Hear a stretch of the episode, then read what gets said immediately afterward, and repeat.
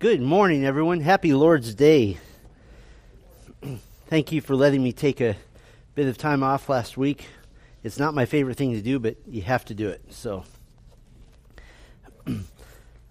last Sunday, our worship service happened on Interstate 10, and uh, we sang, I don't know, 10 hymns and listened to some sermons, and we prayed and um, thought of all of you and um, wished we could be here, but uh, you were in our prayers. So we have a lot to do today. We're going to um, be finishing up Module 2. This is session 14. And generally speaking, um, I put a week or two between modules. So next week, I guarantee you we will do something. I don't know what that will be. We may do a Q&A. I may do um, something else. I, a couple of things I like to do. But I, for those of you who are doing the homework and trying to finish this up, um, I usually like to put a week or two in between. So next week we'll um, I'll let you know next week what we're doing. I, I, usually decide about on Saturday, and we'll figure that out. And then uh, after that, we'll get into Module Three, which will just for a little uh, little coming attractions. We'll begin with hamartiology, the study of sin um, in our systematic theology, and then we'll get into some of the bigger Old Testament books, Ezekiel and Daniel, and so forth. But speaking of big Old Testament books, today we're going to do Isaiah, Jeremiah, and Lamentations. Just a very broad overview of these um, pretty massive books. So let's pray, and then we'll get into these uh, pr- prophetic books. Our Father, we thank you so much for this Lord's Day.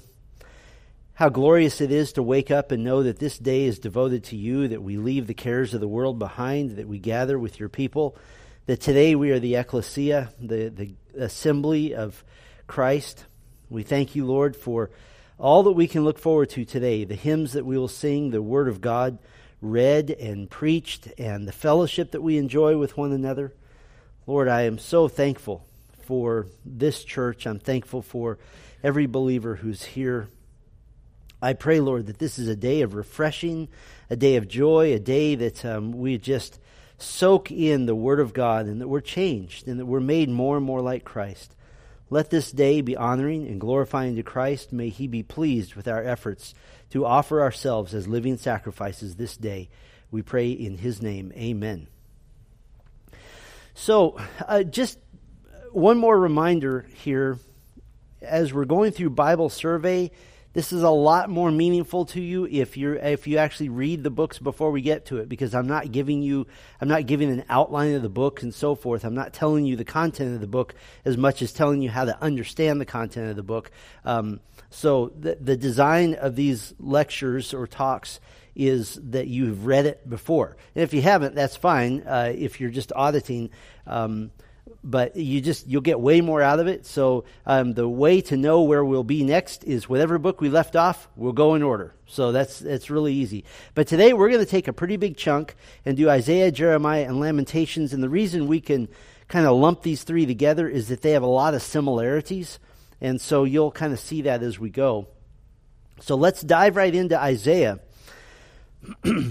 Isaiah, the, the title, uh, we have the title Isaiah. It just means Yahweh is salvation or Yahweh will save. Um, very similar to other, other names that have the name of God in them. Yahweh is salvation. The author is obviously Isaiah. Uh, in, if you ever read a commentary on Isaiah and it disputes the authorship of Isaiah, that's only happened in the last century. So, um, in terms of theology, one to 200 years is like infancy. It's nothing. And so, anything that's been questioned just in that last time period is generally speaking pretty irrelevant. So, um, one of the ways we know Isaiah is the author is because Isaiah says he's the author. So, I mean, I think that's pretty clear cut. The date of the events goes over quite a, quite a time period goes from about 739 BC to 681 BC. So we're, we're talking about 60 years or so, um, all of Isaiah's ministry. From chapter 40 on, Isaiah is addressed to God's people in exile and who will return from exile. And if we have time, we'll, we'll look at one particular passage there. Chapters 1 through 5 are basically an introduction to the whole book and you get some samples of different prophecies. Uh, in fact, if you want to kind of understand the flavor of all of Isaiah, chapters 1 through 5 gives you that flavor. But then chapter 6 is the chronological beginning of Isaiah's ministry, his call to the ministry, the famous uh, scene in which he appears before God in the throne room of God, and he is uh, he he hears the question, uh, "Who will go for us?" And he answers, "Here I am, Lord, send me." Um, used by many missionaries to go to the mission field. Um, unfortunately, that wasn't what uh, what the context is. The context is God calling Isaiah. Um, I, I, don't know how many missionaries throughout history have sort of with sentimentality opened their Bible and closed their eyes and put their finger on Isaiah 6, Here I am, Lord, send me. And with a tear in their eye said, I guess I'm going to go to the ministry. Um, that's not the point of the passage, uh, but it is the chronological beginning of Isaiah's ministry. And I always find it interesting that when I feel discouraged in the ministry, I uh, read Isaiah 6 because I know he was in for six decades of unfruitful, unsuccessful ministry, and God told him uh, up front, this is what your preaching is going to do. Nothing. And do it for 60 years. So I think, well, you know what? If, if Isaiah can do that, I think I can hang in there. So, um, what are the themes in Isaiah? Obviously, Yahweh, the Holy One of Israel. The root words for holy in Hebrew happen 68 times in Isaiah. The holiness of God is a huge theme. Isaiah, in fact, um, probably under the inspiration of the Holy Spirit, coined the term the Holy One of Israel. that is a term that uh, even the demons used of Christ, that they called him, You are the Holy One of Israel, you are the Son of God. But Isaiah coined that term which is, if I could take a little side note, I feel I have time today for side notes. Um, if you are of the ilk that believes that God is done with Israel forever as a nation, we have a small problem with that. One of the names of God is the Holy One of Israel. So now you're going to erase a name of God if you've erased Israel. So that I have never heard an adequate explanation to that. So the name of God uh, is given as the Holy One of Israel, and it's part of his guarantee that yes, judgment is coming to Israel, but restoration is as well. So you have Yahweh, the Holy One of Israel. Um, I don't know how many of you were here when we preached all the way through Isaiah. We did it in 75 messages on Sunday nights, but you saw that it is an intensely theology proper laden book. That it is just soaked with uh, the attributes of God. Then you have the. Uh, theme of the sinfulness of Judah, southern kingdom of Judah, and Yahweh's judgments. The sins of Judah have been mounting now, and you get to chapter 5 at the end of the introduction, and it's a love poem. It is God tending his beloved vineyard that keeps giving bad grapes, bad grapes, bad grapes, but um, he'll keep the root of the vine. He's going to cut most of the vine off, but he'll keep the root. And in fact, you see that theme throughout Isaiah the root um, even the, the root then becoming Christ himself. The dominant theme of all the opening prophecies judgment is coming, judgment is coming. Um, Isaiah begins, it's pretty dark at the beginning. And uh, you kind of have to get past chapter 40 before you begin to see light at the end of the tunnel. So you have the sinfulness of Judah. This is, uh, put it this way, this is the, the laser beam focus on the people of God. But Isaiah also um, goes broader than that. The third major theme, the sinfulness of the nations and Yahweh's judgments. Uh, chapters 13 through 23, uh, judgments on the nations. Now, a lot of those judgments have been historically fulfilled already, but it does tell us something. The book of Romans says that a man's conscience should be enough to drive him to God that he knows that he is not right before God. Even if he doesn't have a Bible, even if he doesn't have a law, there's something in him that should drive him to know that he is not pleasing the one who created him. Now, that's not taking into consideration the doctrine of regeneration and so forth. But in other words, um, if you've heard the old argument, well, what about people that have never heard the gospel? The Bible says that all men know the truth in their hearts, that all men are, are understanding that there is a God who made them. And so, based on that understanding, God expects the nations of the world to serve him. That is his clear expectation. And so you see the sinfulness of nations, Yahweh's judgments on the nations. Now, a little, another little side note. When you get to some of the restoration passages in Isaiah, uh, and I'm, I'm not recalling exactly what chapter it is right at the moment.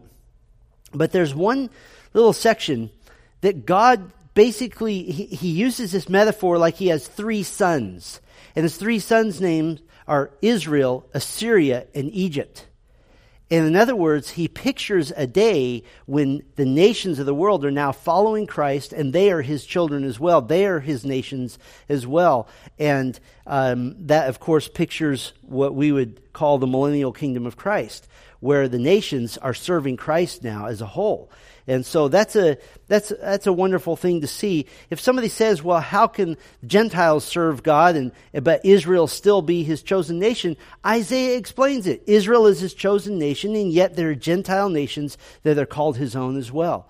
So, uh, all of you who are parents know this. You, when you had two children, you didn't say, "Oh, I'm out of love. I can't love anymore." Every child you have, you grow in love with them, and it's endless.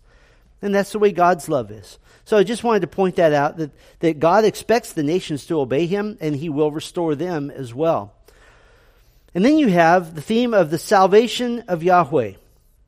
And this is a obviously the major theme in Isaiah, so I want to expand on it just a little bit.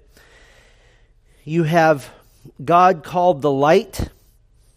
Chapter 9, the light has shone in the darkness. You have the child of chapter 7, uh, chapter 9 as well. You have the shoot and the branch. Chapter 11, you have the stone. Chapter 28, chapter 32, you have, and this is big in Isaiah, the servant. Chapter 42, chapter 49, chapter 50, the end of 52, and all of the famous Isaiah 53 is the servant of God. You have the Redeemer of Israel, chapters 41, 43, 44, 47, 48, 49, and so forth. And you have um, a theme we could call, still under the salvation of Yahweh, the second Moses. The second Moses. This is a, a person who is endued with Yahweh's Spirit. He will establish justice. He is called by Yahweh spe- specially. He will give a new covenant. He will be rejected, and he is humble. Uh, these are great comparisons to Moses. Uh, my very last message in Deuteronomy, which is coming up a week from tonight, by the way, um, will give a small comparison of Moses and uh, and the Lord Jesus Christ, and we'll do that in detail. So you might look forward to that. But who are all these people? The light, the child, the shoot, the branch, the stone, the servant, the redeemer of Israel, the second Moses. Well, this is Christ, of course. You could call Isaiah, the gospel according to Isaiah. It is entirely possible to come to faith in Christ just reading Isaiah, and in fact, countless Jews have done just that. I've told the story before, but I used to go to a, a dry cleaner that was run by a Jewish woman who had to be 190. Uh, she was just I don't know why she was still working, but she was working hard and, and we would talk about the Lord and she would say, Old Testament only, Old Testament only. And so I asked her, you know, what she thought about Isaiah 53. And she said, oh, we don't talk about Isaiah 53. Because it's so clearly Messiah. And it's written in the past tense, which is very disturbing to them, um, because that means Messiah has already come, which is true. So uh, Isaiah is the gospel according to Isaiah. It is the place where you see um, the great uh, call to salvation. Isaiah 55. Come. It is the great call to come to God. And that is, in fact, quoted in the last gospel call in all of the Bible at the end of Revelation 22 is a, is a reissuing of the invitation from Isaiah 55. So what did, uh, what did the New Testament writers think of Isaiah? It was the gospel. So uh, perfect continuity all through Scripture. Then, of course, you have the theme of the Spirit of Yahweh, um, the Spirit of God. You can't, again, uh, build an entire theology of the Spirit of God without the help of the New Testament, but what the New, Old Testament says of the Spirit is completely true, and we certainly get a very robust um, theology of the Spirit in Isaiah. And then you have the sovereignty of Yahweh. I don't know how anybody can read Isaiah and not get the sovereignty of God. I'll just give you one example. 150 years before he's born, God prophesies through Isaiah that a guy named Cyrus is going to be born, and he's going to lead God's people out of captivity. three problems with that or challenges. First of all, nobody named Cyrus was around. Second of all, Israel wasn't in captivity. And third of all, uh, th- there was no reason to think they would ever be in captivity. Things were going pretty well at the beginning of Isaiah's ministry, and yet Isaiah said, This guy named Cyrus will be raised up by God, and God says it in the first person I will raise up Cyrus. And he says it over and over again. And of course, we know from uh, Ezra and Nehemiah that that's exactly what happened. That, that the Persian emperor Cyrus is the one who let Israel go back to their homeland after the exile. You have the theme of trust and faith how many times have we as Christians found uh, comfort in Isaiah, teaching us to trust the Lord, to have faith in the Lord? And then you have the theme of covenant. You have to have the theme of covenant because Isaiah is all about God's coming judgment because they broke covenant with God. So, major themes there, and that's, that's really kind of the short version. What is the purpose of Isaiah? Yahweh, who is holy, will not permit unholiness in his people. So he will therefore deal with them in such a way as to chasten and purge them and make them fit to participate in this program of extending his rule over the Gentiles. Let me read that one more time and then we'll explain it. Yahweh, who is holy, will not permit unholiness in his people, so he will therefore deal with them in such a way as to chasten and purge them and make them fit to participate in his program of extending his rule over the Gentiles. Um, if you are convinced that Israel is done as a nation, then Isaiah doesn't make any sense because Isaiah is all about the fact that God will restore, God will bring Gentiles into the kingdom, and Israel will be the lead nation. Eh, I don't think that's that hard to understand, to be honest with you. We understand capitals, right? Uh, Sacramento, the capital of California. We understand Washington, D.C., the capital of our nation. Well, why not have a capital nation of the world? That would make sense in a, in a one world government run by the Lord Jesus Christ. And that's exactly what's going to happen. And Isaiah um, predicts this. You get to the glorious end of Isaiah about the new heavens and the new earth. And you recall Isaiah 65 and 66 kind of melds together prophecies of both the millennial kingdom and the new heaven and the new earth. They kind of compresses them together.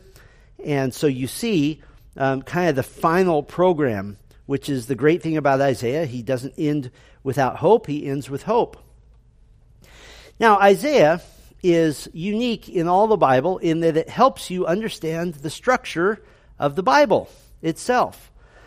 Chapters 1 through 39, the basic theme is the wrath of God. That's the basic theme of the entire Old Testament, 39 books. And then you have chapters 40 through 66, the redemption of God. That is the basic theme of the New Testament. And so Isaiah is a wonderful little mini picture of Old Testament and New Testament. Now, um, the chapter numbering system of Isaiah is not inspired. Those were those numbers were added centuries later, but I'm glad it worked out this way. I, I think it's kind of a nice thing for us to to remember. This is. Um, I just wanted to show you this, and you. I, am not going to talk all the way through this, and you can download this um, online. But this is a, a chart I made when we preached through Isaiah, and so you can download this if you want. Let me just point out a couple of things. I don't have this in my notes. Um, you see this big black line right there? That is the major division from Isaiah 1 to 39 and then 40 uh, through 56. And so, uh, just going down here, the second line, you have judgment, but there's future hope. Now, salvation and future hope. You have Judah and her neighbors, sort of a small microcosm, and then you have, though, salvation or Israel and the entire world. And so the, the scope gets bigger. So I have in here, if you want to download this, the, the dates um, that, are, that are relevant, purpose statement, slightly different purpose statement. Israel and Judah are warned that judgment is coming for their sin, but someday God will save a remnant and bring a perfect king to give salvation and reign over them. And then I put some more themes in there. And I would uh, highlight one more time the major theme, the kingly Messiah. So uh, that might be a helpful chart to you. I think charts are really useful. Um, if you ever get your hands on charts, keep them. Um, and, and, even uh, get some charts. Uh, there, there's uh, uh, some wonderful charts you can just get on, on Amazon. Uh, charts of the Old Testament, charts of the New Testament. One of the great things about charts is that they don't generally argue theologically with each other that much because all they are is representation of fact. So I, I hope this chart is helpful to you next time you read Isaiah. All right. One of the biggest books in the Bible, and we did it in 15 minutes. Not bad. Jeremiah. Jeremiah, by word length, is the longest book in the Old Testament, if I remember correctly. Title has always been Jeremiah. The author is Jeremiah, and unusually, um, this book is given through Baruch, who took down dictation from Jeremiah. These are uh, uh, literal words from God that Jeremiah said, This is what God has said, write this down. The dates of the events 627 BC to 586 BC. There's uh, a lot of events in Jeremiah not in chronological order. Uh, that's not the point of Jeremiah, so you might keep a date chart handy um, if you're walking through this book.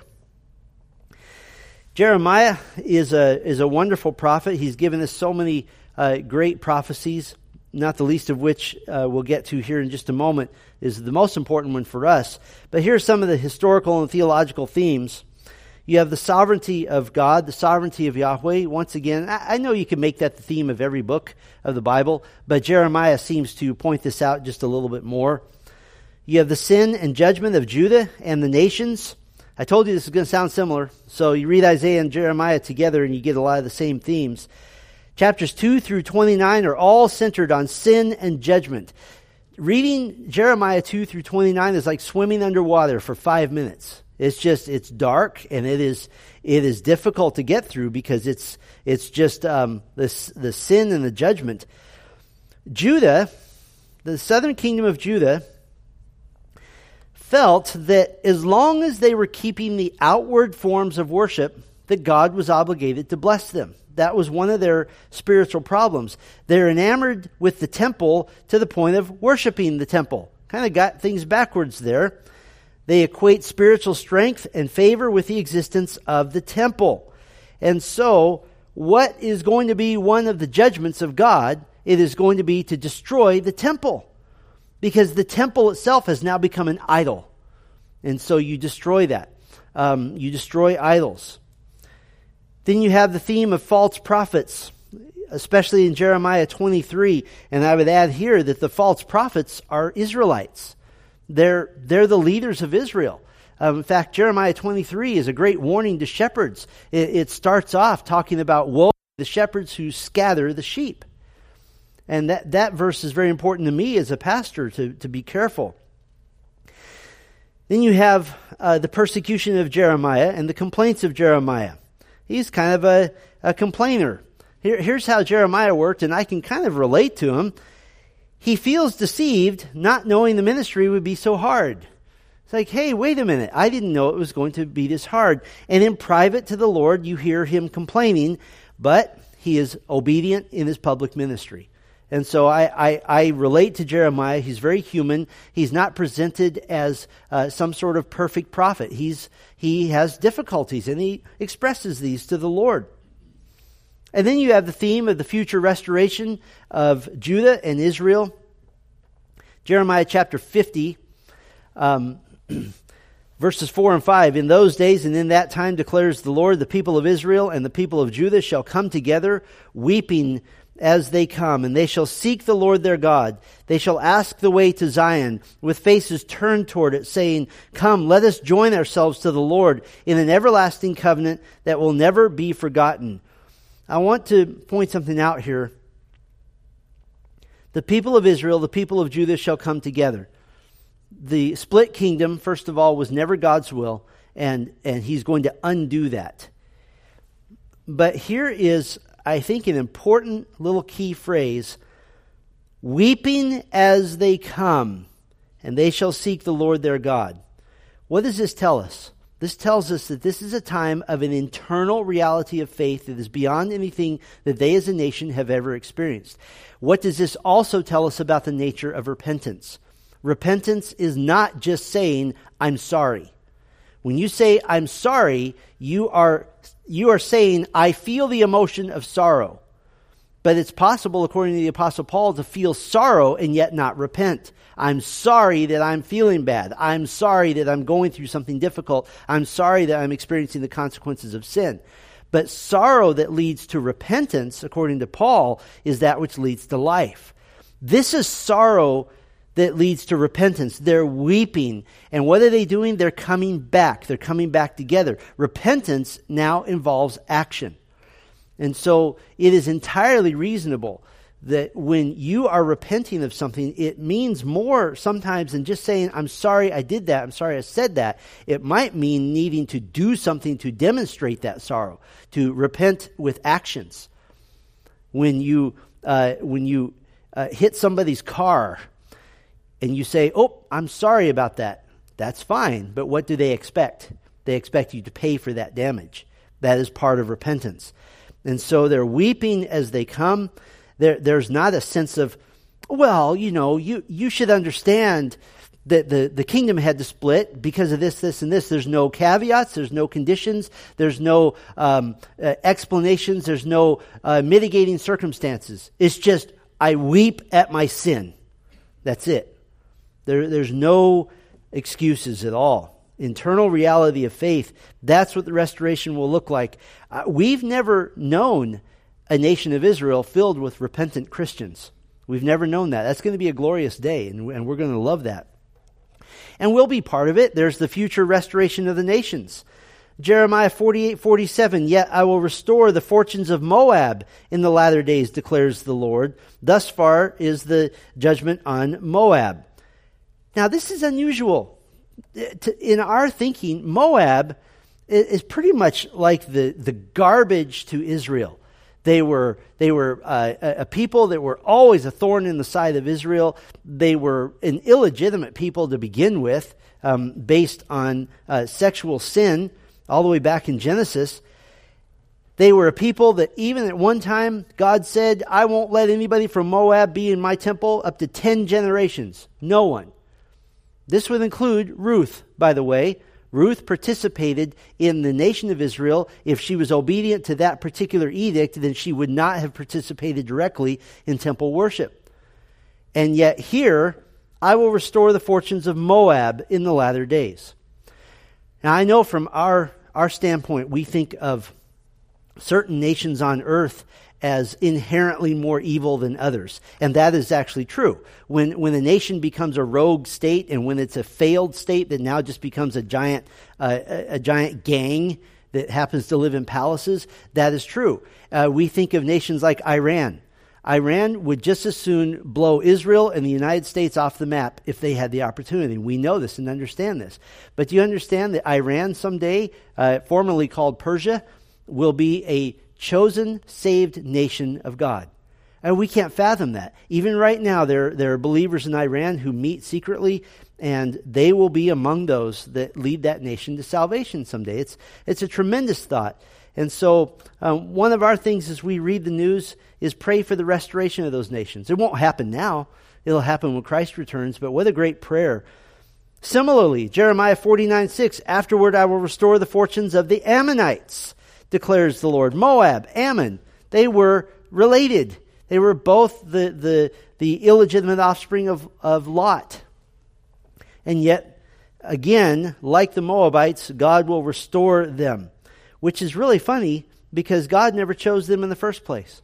He's going to give them grace. It's not like they had a covenant with God. He's simply giving to them the benefits of covenant relationship just because he's gracious. Which, of course, gets us to kind of the, the, the major point of the whole book, and that is the new covenant. The new covenant is the, the pivot point of the whole book. Jeremiah 31, 31 through 34. By the time Jeremiah 30 and following happens, two out of the three deportations from the southern kingdom of Judah to Babylon had already happened. You had the first one in 605 BC, the second one in 597. Those are, those are already done. And so there's just one more coming, the big one in 586 when the temple will be destroyed. But Jeremiah 30, 31, 32, 33 are God's words of hope to an Israel that is primarily already under judgment. Um, by the time uh, Jeremiah writes these chapters, Daniel uh, and his friends have already been long taken away. They were taken away in 605. And so they're already gone for decades. But now Jeremiah gives the only hope for Israel is the new covenant. And so, any time in Jeremiah where it seems that their restoration is the initial return, um, I would say that's not the case because uh, yes, they wept as they came, and yes, for a time they turned back to the Lord. But how many generations did it take for Israel to begin uh, apostatizing again? Basically, one. And so they, they began going down the road of um, disobeying the Lord once again. I wanted to do something just a little different with Jeremiah. I want to make a little comparison here just to show you, and probably be easier for you just to download this. But there are some glorious comparisons between Jeremiah and Jesus, and I'm going to give you a reason for these um, comparisons here in a moment. Uh, just to read through them, um, they're very similar historical settings. When Jeremiah and Jesus lived, very similar. Jerusalem is about to fall. For Jeremiah, that was going to happen in 586. For Jesus, it was going to happen in AD 70, about 30 year, 35 years after his ministry. The temple was about to be destroyed. Israel had fallen into formalism in worship. They were external only for the most part. Both Jeremiah and Jesus had a message for a people that they loved. Both of them wept over Jerusalem. And both of them condemned the commercialism of temple worship. And so, very similar ministries. Both were accused of political treason. Both were tried and persecuted and imprisoned. Both foretold the temple's destruction. Both were rejected by their people. Both were tender hearted. Both knew what it meant to be lonely. And both enjoyed unusual fellowship with God. Now, why is this important? We would not say that Jesus, or that Jeremiah rather, is a type of the Lord Jesus Christ, the technical term which means a definite uh, picture, because the New Testament would have to say that Jeremiah was a type of Christ, uh, Christ being the antitype. But what it does show, look at all of these things that Jeremiah had, and yet, remember, he was the one who felt deceived that ministry was going to be harder than he thought, and he was the one that complained in private. What this shows us is that the Lord Jesus Christ, in his role as prophet, he is a prophet, priest, and a king. In his role as prophet, he is the perfected version of what a true prophet of God ought to be. Jesus never complained. He never felt deceived. He came from heaven to earth fully knowing what the Lord was going to allow to happen to him. And so I love the fact that, yes, we love Jeremiah, but Jesus is the perfected version of Jeremiah, the, the, the, what the prophet of God really ought to be. What's the purpose of the book? I know we're doing a lot today, and you're good listeners. Jerusalem was destroyed by the Babylonians because of Judah's breaking of the Mosaic covenant, especially spiritual adultery, that is, idolatry, Nevertheless, Yahweh's rule is assured through the new covenant, also the Abrahamic, the priestly covenant, and the Davidic covenant. And we will we've done those covenants and we'll do them again. One more time, Jerusalem was destroyed by the Babylonians because of Judah's breaking of the Mosaic covenant, especially spiritual adultery. Nevertheless, Yahweh's rule is assured through the new covenant, also Abrahamic, priestly, and Davidic covenant. And remember, we've said before, the covenants uh, are the, the wheels upon which the, the action of the Bible rolls. That that's how the action rolls forward. Just a little note here. What is the priestly covenant?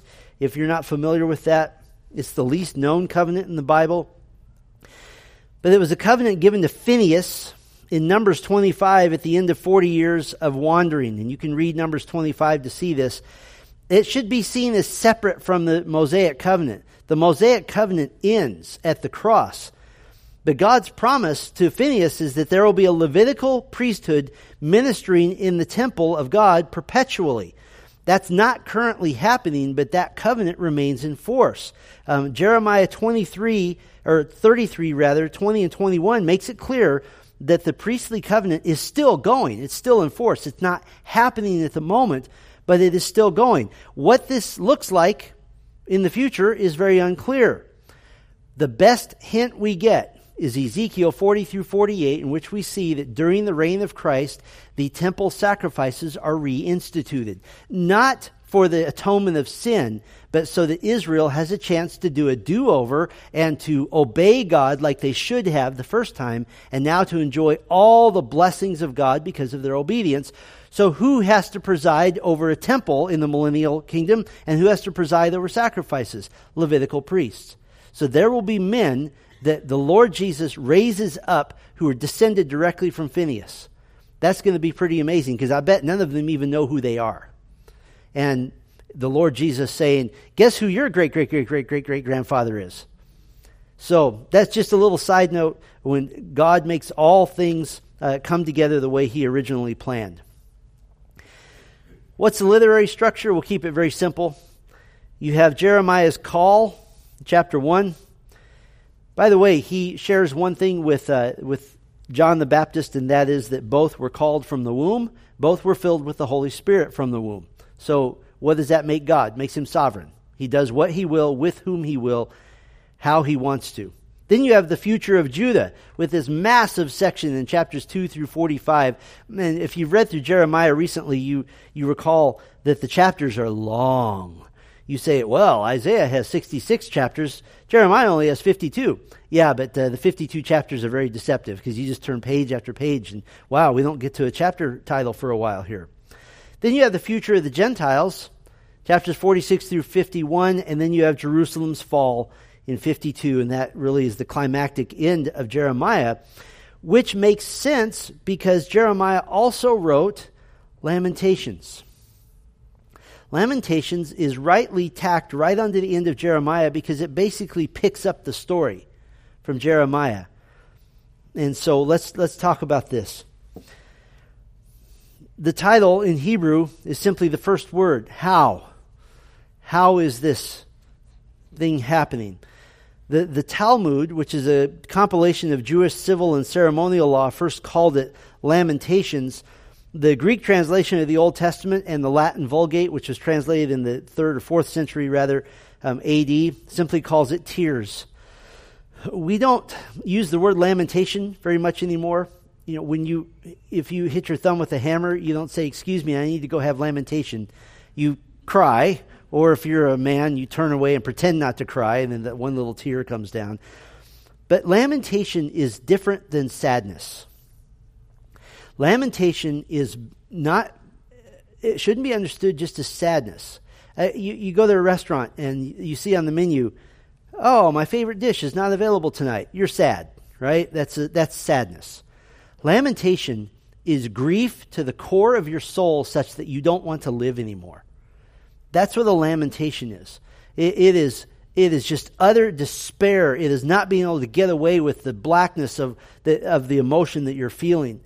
And so it's a deep, deep understanding of, of grief.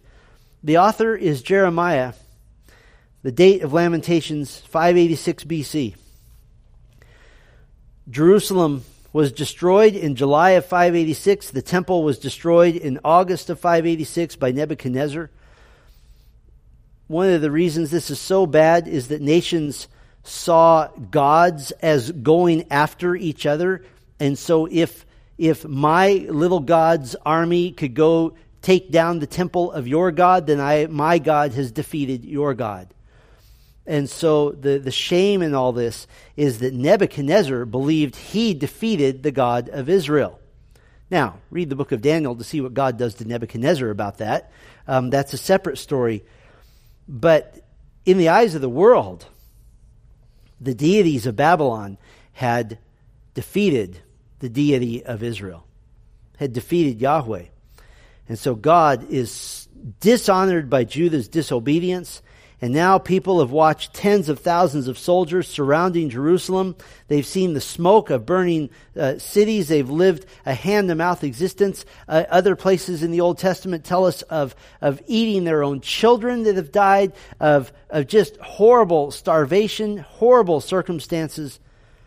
It was a terrible time. And Jeremiah saw all of this. He was there, he was a witness to this. And so, what are the themes of Lamentations? The pain of Yahweh's servant, just the, the agony that Jeremiah himself went through, and he represents the agony of all who would see the judgment of God come. That's the second theme, the judgment coming from Yahweh.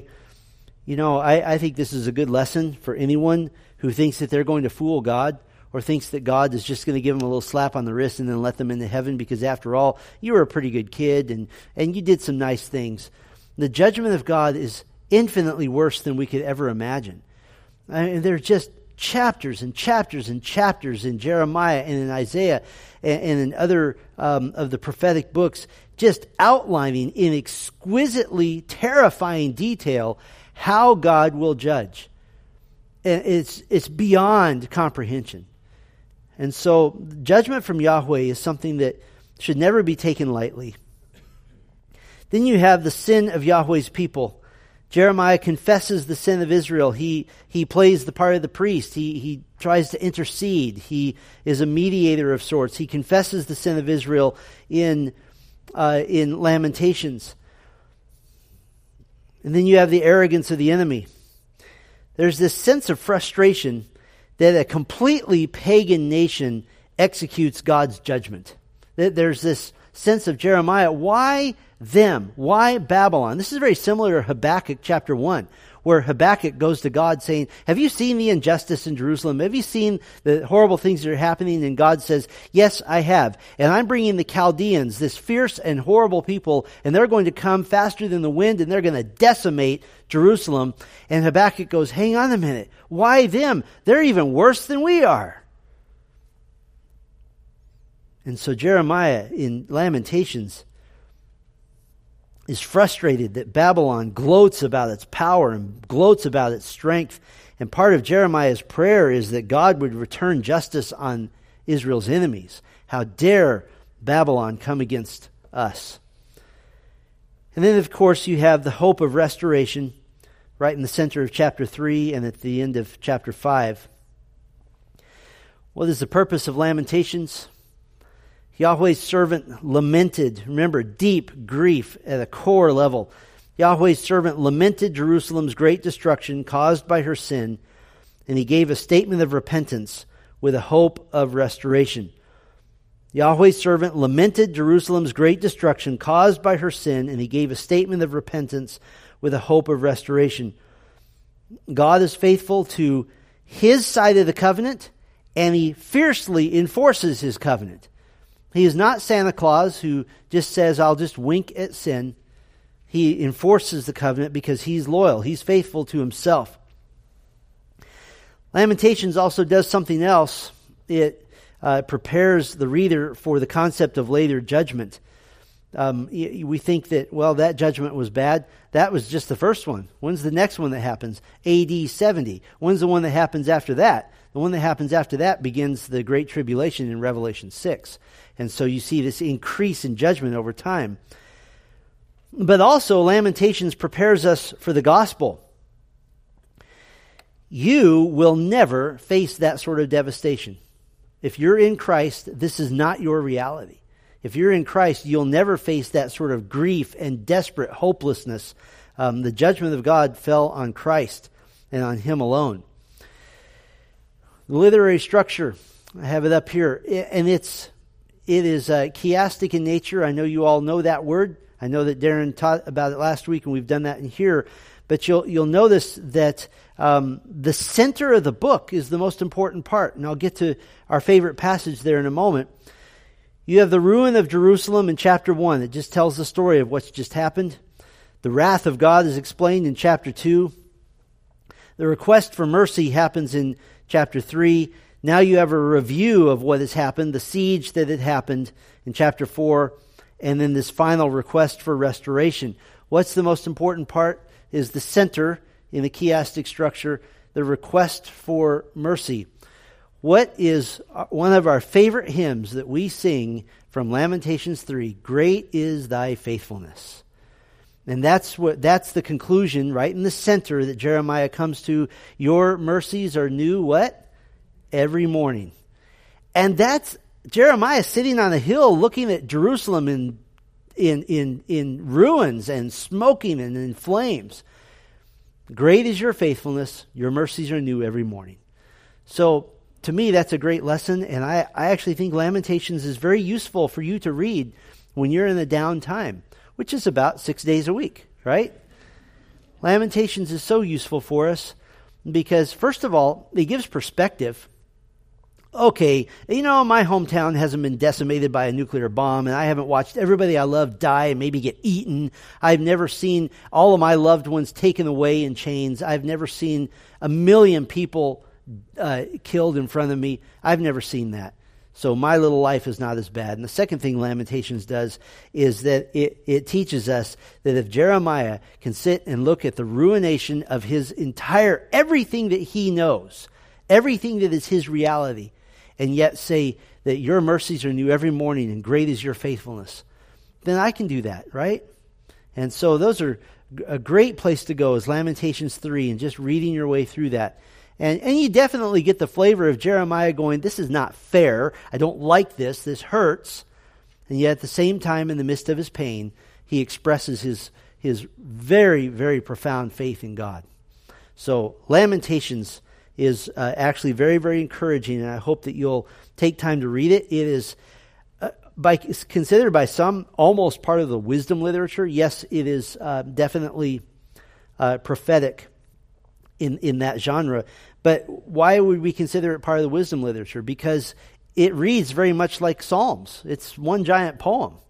And, um, and so Lamentations feels like a really long psalm. And so it should give you that same sort of comfort. I don't know another church where anybody would be dumb enough to go through Isaiah, Jeremiah, and Lamentations in one hour, but you guys can do it. We have uh, about three or four minutes for some questions. What, what questions do you have? Yes, Nate. So, just something you had said back in Jeremiah about the split of the nations. Um, it was not part of God's will. And I've been doing a little bit of study on God's providence. And every time something like that happens, I'm always struck by the thought of the difference between God's will and God's providence. You know, He obviously built out of that split that was not part of His original design everything that needed to happen for all redemptive history, yet it's not part of his will. So can you just kind of touch on will versus providence and use that maybe as a focal point? Sure. So the, the question is um, when the kingdom split, northern kingdom of Israel, southern kingdom of Judah, that was not God's will. And yet that's what happened, and nothing ever happens outside the will of God. So, how do we explain that? Um, there's a lot of different labels that theologians have, have put on this. Um, some have called uh, they've, they've given the label of the permissive will of God. The permissive will of God says the things that He has willed that He allows. Um, what would be a great example of this? Was it the will of God for Job to get nailed by Satan? In the grand scheme of things, no, because Job was a faithful man and he didn't deserve that. That's kind of one of the big arguments of Job. But in the permissive will of God, we even, it's a great word, permission, because what does God do with Satan? I give you permission to do this much to Job. You can't touch his body. And then, and then Satan comes back with the argument, yeah, touch his body and then he'll curse you. And God said, okay, you can touch his body, but you can't kill him. And so you see the, the permissive will of God would be like a leash. That's a very, very crude way to talk about the will of God. But it is a leash. But the leash always fulfills the overall providential will of God. So let's go back all the way to the Garden of Eden. Was it the will of God? Was it his decree that I'm going to make Eve sin? No, because God never causes sin was it his overall plan that Eve was going to sin and part of his permissive will under his sovereignty that that's what was going to happen? Yes. Did Eve have a real live choice? Yes, she did. Was it part of the permissive will of God that she made that choice? Yes, it was. How does that fit? I don't know. But I do know this that the wrath of God the mercy of God, the grace of God, and the kindness of God could never have been displayed if it were not for sin. And so, um, what do you do when you're at a stoplight and you get like, so you get a little bit crazy, like, wait a minute. am I actually making this decision to turn right or left? Or is this God, is this his, is this his will? Well, you're in the middle of his permissive will. He has given you the opportunity to make that choice, and yet whatever choice you make was under his overall providential will. Was it a real choice? Okay, I'm about to turn right. Wait a minute, I'm going to fool God. I went left. Well, he already knew you were going to do that, right? Was it your choice? Absolutely. Was it God's providential plan that that's what you were going to do? Yes. And we hit a wall right there and let it be okay. If you sin, you're responsible. That's what you need to know. If you are saved, God is responsible. That's what we need to know. So, was it God's will? In the sense that in the overarching plan from Genesis 1 26 through 28, that the plan of God is for mankind to be fruitful and multiply, and then sin comes into the world, and so he creates a nation Israel, and through Israel was to come uh, the, the Holy One, Jesus Christ, and through Christ all the nations would come to faith so that we could return back to the Garden of Eden. Was it his will for that nation to split? Yes because that was part of his overall plan. Was it pleasing to him? No, because it was based in sin.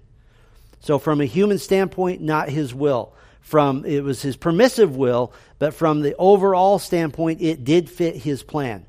Uh, and we know this. Uh, in Deuteronomy, we talked about this last week in Deuteronomy, or two weeks ago rather, that when God gives these, they seem like hard and fast prophecies. This is what's going to happen to you in the future. But what about the, the, the, guy with his wife and three little kids getting ready to cross the Jordan? Look, I just want to build a house and plant some crops. What do I do with all this? The secret things belong to the Lord. We have the law, which is not secret. We have the Bible, which is not a secret. And so we obey. And then let His, his will be worked out. So uh, if that answer sounds a little vague, it's because that's as close as we can get. Um, there's lots of different labels to that. I think the permissive will of God and the providential will of God, those are two good labels that, that are helpful, but others have given other labels. Good question. What, what other one? This is when everybody's like, oh no, I have an itch. Don't raise my hand. Yes, Logan. Jeremiah 29 11. Do you want to speak up? Oh, Jeremiah 29 11. Uh, is that the, I know the plans I have for you? Yeah. Yeah, I know the plans I have for you, says the Lord. He does, because he knows his plan for Israel. It's that simple. If you have that on, on if you have that verse on your wall in your house, um, you're not in sin because God knows the plans that He has for you as well not the same as Israel. Um, you don't want to be part of the plans of Israel because the plans that he's talking about is that I'm going to crush you for millennia before I restore you. And even when I restore you, it's only going to be a few of you. So uh, if you want to pray that, you can just say, Thank you, Lord, that I'm in that little remnant that you saved through Christ. So um, I will say this Jeremiah 29 11 is the best selling verse in America on July 3rd every year because oh this is uh, i know the plans i have for you because america is god's nation. I think we're about as far from being god's nation as we can get. The only thing godly about this is it says the word god on our money which is a complete contradiction now. So um, no america is not in the bible unless you see the smoking ruins of babylon. That may be as close as we get. So uh, i'm keeping the one-way ticket to the middle east because that's where it's going to be safe when christ is here um, ironically isn't it so no, uh, Jeremiah 29, 11, wonderful verse, but it is for Israel, and we should keep it in that context. So, good question. Any other questions? All right. Well, I, am just always so impressed again that you guys uh, sit through this. We'll we'll do something different next week. We may do something as simple as a Q and A because you you seem to like doing those, and then um, but I've got a couple other little topics I might want to go through as well. So we'll take one or two weeks off uh, and then jump into module number three. So why don't we pray briefly? Thank you, Father, for this time we've had to at least just touch on the truths of Isaiah, Jeremiah, and Lamentations. My prayer always, Lord, is that for all of us, the next time we get to read those glorious books, that we would have a greater understanding and we would go with, with more knowledge and more understanding, Lord. We thank you that in, in all of those books we see Christ represented at some level or another, and we see that the sin of Israel points us very clearly to the cross. Our sin points us clearly to the cross, and we cling to the blood of Christ. We thank you for the forgiveness that you have given because of your sovereign will that you, according to 1 Peter 1, caused us to be born again. It was your will, it was your perfect initiative. And so we give you thanks for that this day. We pray in Christ's name. Amen.